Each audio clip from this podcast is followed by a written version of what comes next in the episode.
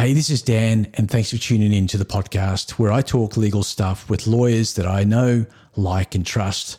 I hope you find the information really useful, and if you need legal help, that you reach out to one of these lawyers directly or drop by lawbydan.com and I can steer you in the right direction.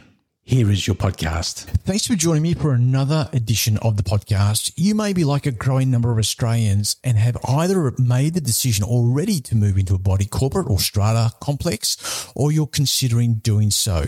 Needless to say, making that decision that's best for you requires that you know what you're in for. So, in that context, today I'm going to hand you across to strata expert Alicia Quigg from OMB Solicitors, a law firm based on the Gold Coast and doing strata work across the state. Alicia is going to talk with you on the five things you need to know about living in community and, in particular, strata. I hope you enjoy it. Hello, Alicia here from OMB Solicitors. Congratulations, you just bought into a body corporate. Now, I'm going to tell you five things that you need to know about living in community and in strata. Firstly, who are the key stakeholders? Who do you need to know? What are the contact details you need to be aware of? So, in a body corporate, there are a lot of key players. I like to say, who's who in the zoo? So, there's lot owners, occupiers, on site managers, your strata managers, and other service contractors.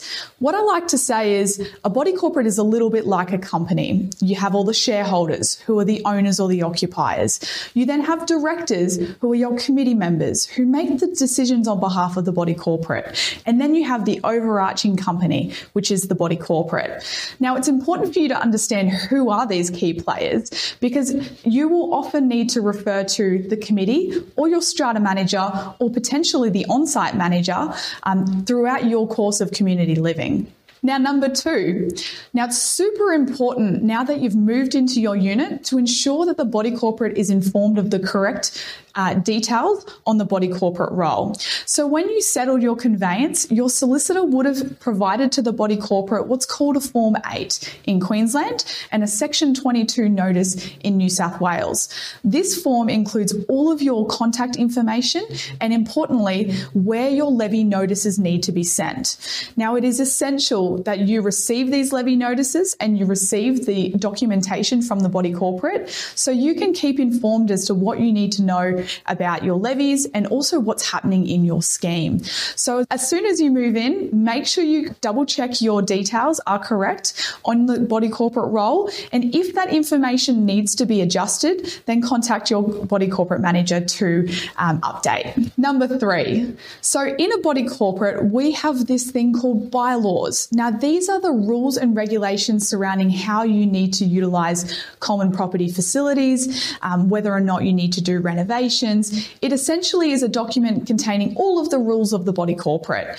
When you move in, it is really important to obtain a copy of those bylaws if you haven't already got a copy and have a read through to see what those rules are. There's nothing worse than moving into a unit and then being surprised that there's certain regulations regarding pets, um, there's certain uh, rules regarding use of facilities, and, and it's always important to ensure that you are aware of that, in, that information and those key rules um, so that you can live harmoniously within your body corporate. Number four, repair and maintenance. So, what happens if you have a leaky tap within your unit, or perhaps the um, the gutters outside of your unit are leaking? Who do you notify? What do you do? Do you engage your own plumber or your own um, service contractor to, to assist you with those repairs, or do you contact the body corporate? Now, with a body corporate, um, there are different repair and maintenance obligations depending on the type of scheme you're registered in. For example, a building format plan is a situation where you own essentially the paint inwards. Whereas if you're registered on a standard format plan, you may well be required to repair and maintain um, the external features of your lot. It really depends on the nature of the plan that you're registered under. If you need to know information about what you are and are not responsible for in terms of repair and maintenance, it's best to contact your body corporate manager to get some clarification on that point. Number five, voting at your body corporate. Now, there's two meetings that are held within your body corporate. There are committee meetings and there are also annual general meetings and extraordinary general meetings. They're classified as your general meetings and they usually only ever occur once a year, whereas your committee meetings can be quite regular. Now, if you would like to make decisions about your body corporate um, and be involved in essentially as a director of that company, then it's really recommended that you get on that committee and you nominate at the next general meeting. Because as a committee member, you are able to assist in um, the day to day management of the scheme. You're able to deal with repair and maintenance queries. You can deal with um, lot owner correspondence. You can also um, assist the body corporate with issues such as insurance, um, dispute resolution, and those sorts of things. When you have a committee that are active and are passionate about um, the best interests of the body corporate, you are always bound to have a better functioning um, and, and better body corporate um, for all of the lot owners to enjoy. So it's recommended when you do um, receive your notices for meetings, so that's a notice and agenda for an annual general meeting, that you read it and you make sure you vote because it's important that you have a say as to how that building should be managed. And don't be afraid to put your hand up to nominate on the committee.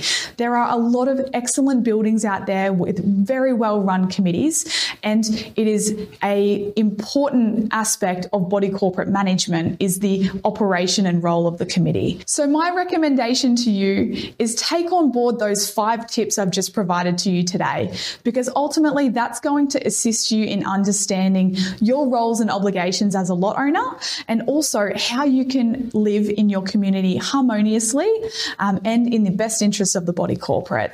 If you have any questions, please don't hesitate to contact us um, at OMB Solicitors. Thank you.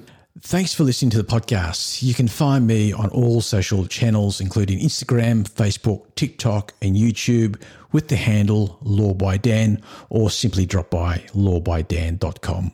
Thanks.